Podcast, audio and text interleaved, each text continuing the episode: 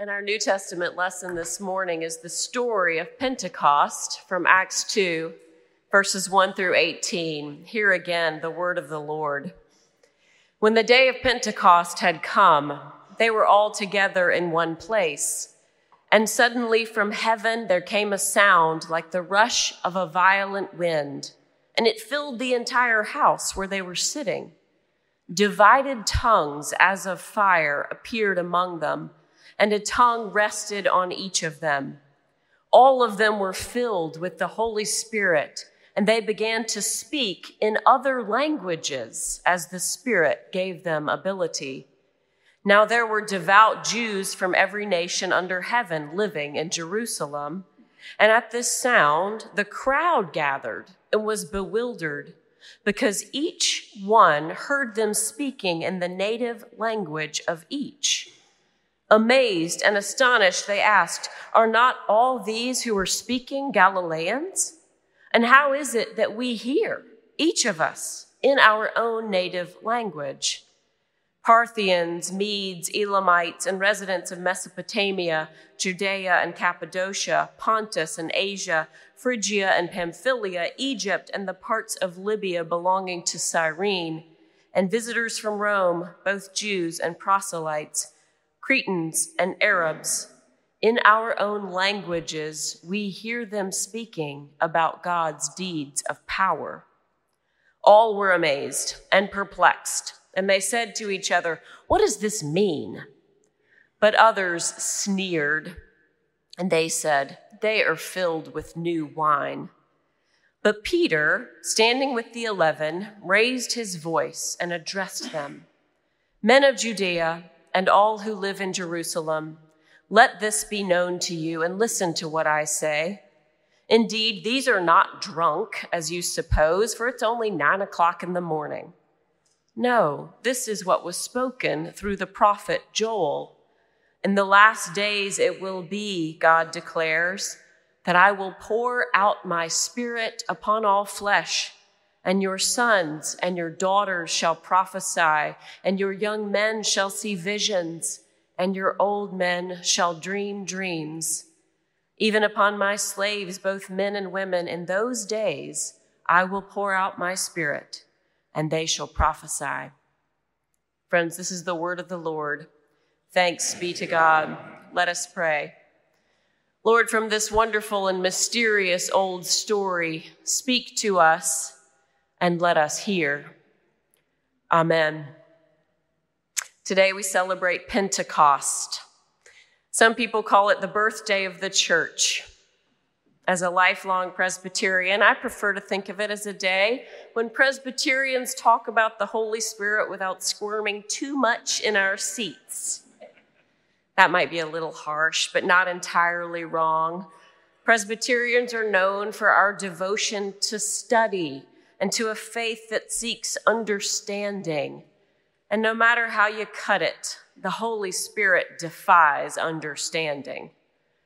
One of my favorite rituals in the cycle of church life comes each spring when young people who have gone through the confirmation process share their faith journeys couple of years ago, I was listening to a class of confirmands nervously read the statements they had written. These young teenagers had been through a year of class and conversation, getting to the moment when they would decide whether or not to join the church with their own voices. They'd been given some questions to guide their writing of their faith statements. And the first question was, what do you believe about the Trinity? One 14 year old started confidently with, I believe in the triune God. Good start. And then she had a paragraph about each person of the Trinity. She spoke clearly and beautiful about who God is and what God has done, and then about how she knows Jesus Christ. And then she paused and sighed a little and she said, And I believe in the Holy Spirit, which is the third thing in the Trinity. End of paragraph. she had nothing more to say about the Holy Spirit. I appreciated her honesty, frankly. Seekers of all ages and all traditions are confounded when we try to put words to what the Spirit is and what the Spirit does. We can rattle off the actions of God. God created and ordered the world and delivered God's people. And Jesus Christ, He came into the world as a human being, taught and did miracles and saved us from our sins. But the Holy Spirit did what exactly? Moved in and through all of that, empowered it, animated it, rushed in as a violent wind? Well, yes. And yet, this divine power is still a mystery to us. This third thing in the Trinity, this third person of the Trinity, defies our logic and understanding. And that's why I love Pentecost.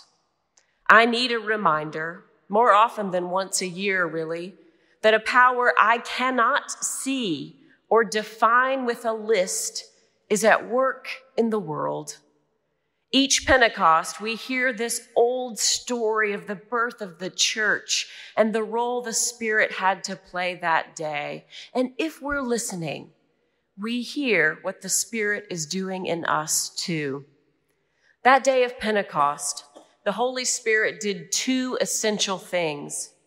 It gave people the ability to speak about God, and it gave people the openness to hear about God.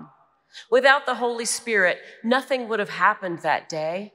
The disciples wouldn't have said a word to the gathered crowd because they didn't speak their language. And the crowd wouldn't have heard God's good news or become part of a new community of faith.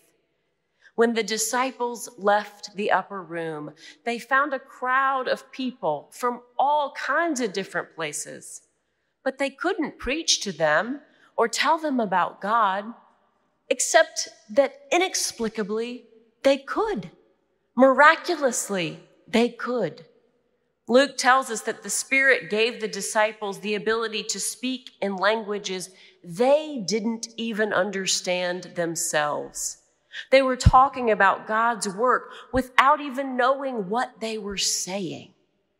And the Spirit gave the listeners the ability to hear.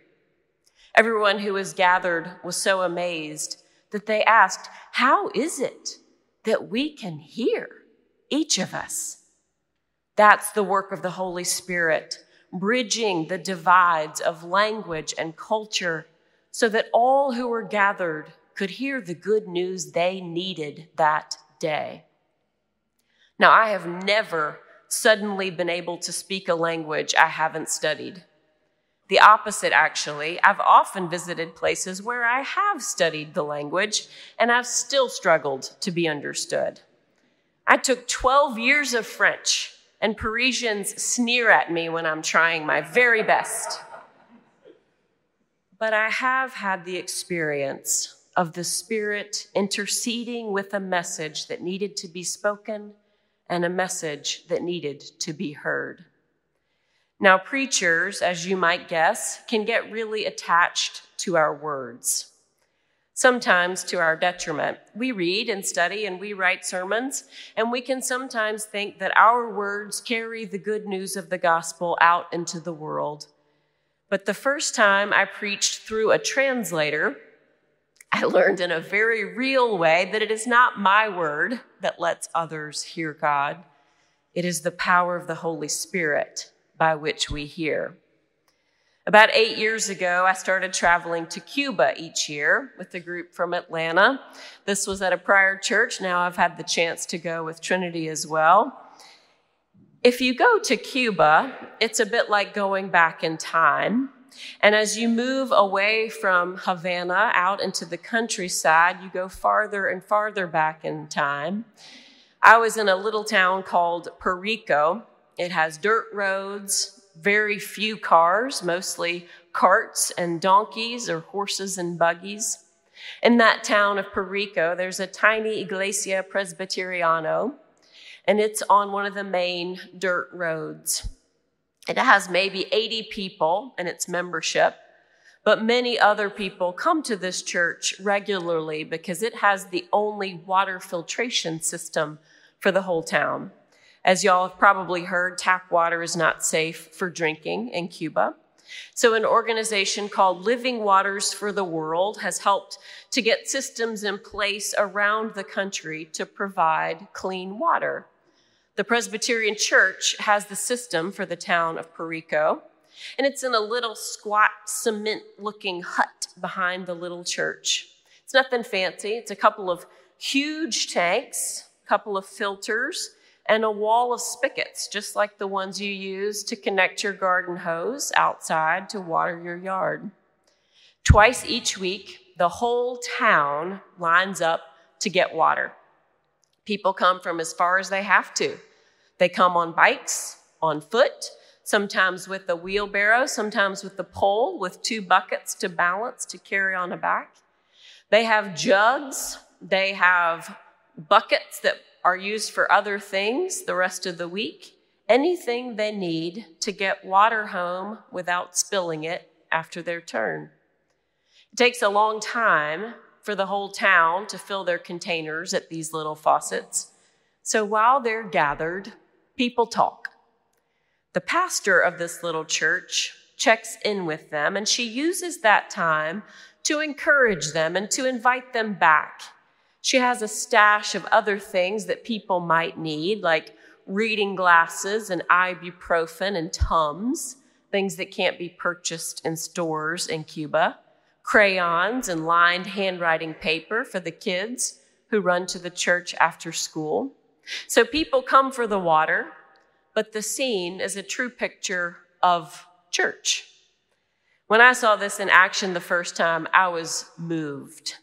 There isn't an equivalent for those of us who don't have to go somewhere and wait for something as necessary as water. So, when I was first invited to preach at that little church, I just had to talk about the witness of this twice weekly water gathering. But my Spanish is meager, so I needed to preach with the help of a translator at that little church the following Sunday. I prepared the way I would to preach at home in Atlanta. I wrote out a manuscript of my sermon. I wrote about Jesus and the woman at the well. I wrote about Jesus seeing people who were outsiders and welcoming them in. I wrote about the life giving power of water. I think I threw in something about baptism to drive that point home, bless my heart. It was a great sermon. It had a well, it had renewing water, it had the sacrament of baptism, it had Jesus being Jesus, it had community springing forth as a result. It was tight. Well, that morning, our bus had trouble on the road, so we were late to church, and the small sanctuary was already packed when we got there. It was well over 100 degrees in the room, and there is no air conditioning. The church does have electricity, though, and knowing that their American friends were delicate flowers, our Cuban neighbors had brought floor fans into the sanctuary and had run extension cords out of the church all the way to the house next door and plugged them into the wall. I wasn't wearing a robe that morning, thanks be to God, but I was still pouring sweat by the time we got to the sermon in that beautiful worship service. My new friend, the translator, and I got up, and at that moment, the power went out. The fans had blown a fuse, and the air in the church got real hot and very still. I read the scripture anyway. Then I read the first two sentences of my sermon and paused for the translation. The translator said four words. I was confused. Surely it took more than four words to say the carefully crafted thing I had just said. So I looked over at her and she nodded at me to keep going. So I read another sentence or two, same thing. All the way through that sermon I had been so proud of, she managed to use about a third of the words I had. I was consciously thinking, I have no idea what she's saying. Actually, it was more like the disciples at Pentecost. I didn't know what I was saying through her. I was sure the nuanced theological message I intended could not have come through with so few words. And as I pushed on, I was thinking, I hope this means something. I hope this means anything. About halfway through, from heaven there came a sound like the rush of a violent wind, and it filled the sanctuary. Actually, someone opened the front doors, and a breeze rushed into the room. And at the same moment, someone else flipped a breaker, and the floor fans came back on. And suddenly, blessedly, air moved. A divine wind, it felt like at the moment, swept across the room. As I stood there anxiously hoping to convey even a little bit about God's deeds of power, sweat running embarrassingly down my entire body, that could not have been more obviously the presence of the Spirit. I relaxed then, and the translator and I made it to the end of the sermon. All afternoon, people came up to talk. And to my amazement, they had each heard something different that morning. I truly do not know what I said, but I realized then and there that my words didn't matter very much. The Holy Spirit had moved in that place, and people had heard what they needed to hear about God's good news. An older lady thanked me for the sermon about God providing the water they need. A young mother talked about her daughter being loved by the community. A sun-worn older man in a hat came over to tell me that he doesn't like church, but he does like water day because he gets to see his friends. A teenager had heard a message about church giving her a place to play her guitar. I'm sure I never said the word guitar. A woman who was a teacher said, I never thought of this as a well, but now I will think of this as a place where I could meet Jesus. Did I say any of those things? I don't know. Did those people hear them? Yes. That is the work of the Holy Spirit giving us the ability to speak and to hear the good news for each of us. That day felt stressful and chaotic for me until the Spirit moved and I released my own need to understand and control what was happening. It was something like that for those early disciples and the gathered crowd that first day of Pentecost. Chaotic, perplexing, amazing. Some wanted to explain the mystery away. This cacophony of languages must mean that the people were drunk and speaking gibberish. But what looked like chaos was the Holy Spirit moving. When the Spirit moves, it gives people a message they just didn't have before. Take Peter, for example. We remember that Peter's own faith journey was a bit of a roller coaster. While Jesus was on earth, Peter was all in. He was the eager disciple who walked at the front of the line and volunteered for whatever needed doing. But in Jesus' last hours on earth, Peter couldn't bring himself to say that Jesus was his Lord. Peter denied him and followed only at a distance. But here at Pentecost, Peter is transformed. Through the Holy Spirit, Peter hears the call to speak up. And through the power of the Holy Spirit, he suddenly has the words he needs to say. It's Peter who stands up to the scoffers and the sneerers in the crowd, who stands up to talk about God's vision for God's world. The Spirit is doing that same work in us helping us to hear what we need, giving us the words to share God's good news. Sometimes the Spirit compels us to stand up as a community against forces bigger than any one of us.